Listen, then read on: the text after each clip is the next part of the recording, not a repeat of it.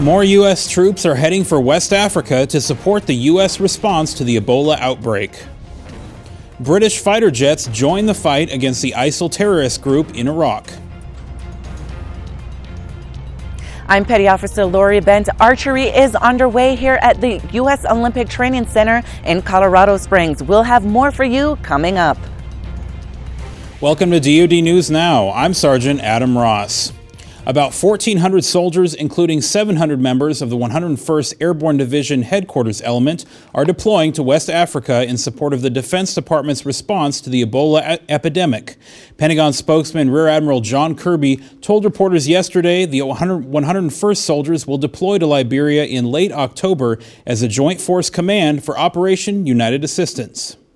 At the same time, the Army will deploy another 700 soldiers from various engineering units throughout the United States to supervise the construction of Ebola treatment units, conduct site surveys, and provide engineering expertise. I want to once again underscore that these deployments are part of a whole of government response to the Ebola outbreak. Rear Admiral Kirby emphasized U.S. military personnel will not be providing direct care to Ebola patients. Meanwhile, both the Pentagon and British defense officials confirm British fighter jets took part for the first time Tuesday in airstrikes against ISIL targets in Iraq. Two GR 4 Tornados from RAF Akrotiri were tasked to assist Kurdish troops who were under attack by ISIL terrorists.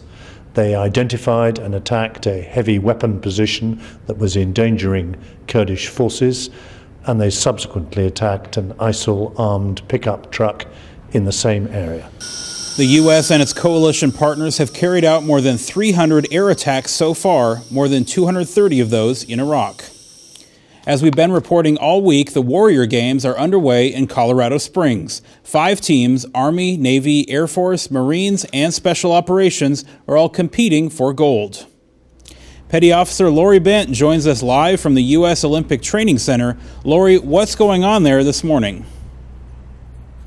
This morning, the archery event kicked off, and these athletes are actually competing right here in Sports Center 1 this morning and they'll be competing all day. Each day we will be profiling athletes from each services team and today we are focusing on Team Navy.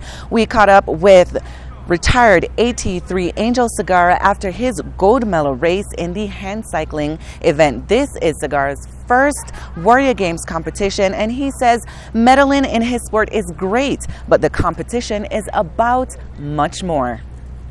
It's cool to get a medal, but I think it's just more fun to just be around all these people that are in the same situation as you. Everyone's gone through a hard time.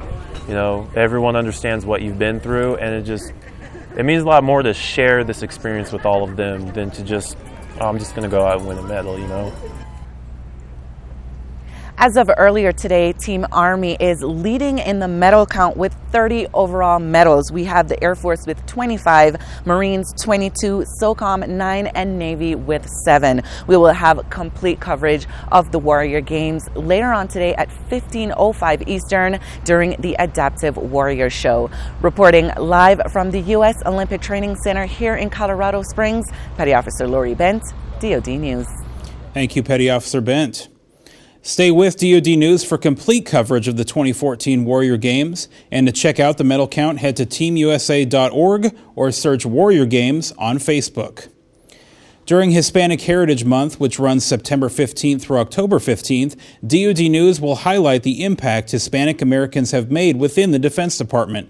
Deputy Assistant Secretary of Defense for Warrior Care Policy, James Rodriguez, says it's natural for Hispanics to want to serve in the military they're willing to serve in a capacity that's unselfish in, in most cases. Because again they did that as growing up in their society and in their family is that you put others before yourself. So they really take that to heart and i think that allows them to, to progress in the ranks uh, pretty rapidly because they're putting the service of their marines their soldiers sailors airmen coast guardmen above themselves first. And that's something that is easily transferable when you go into the military culture.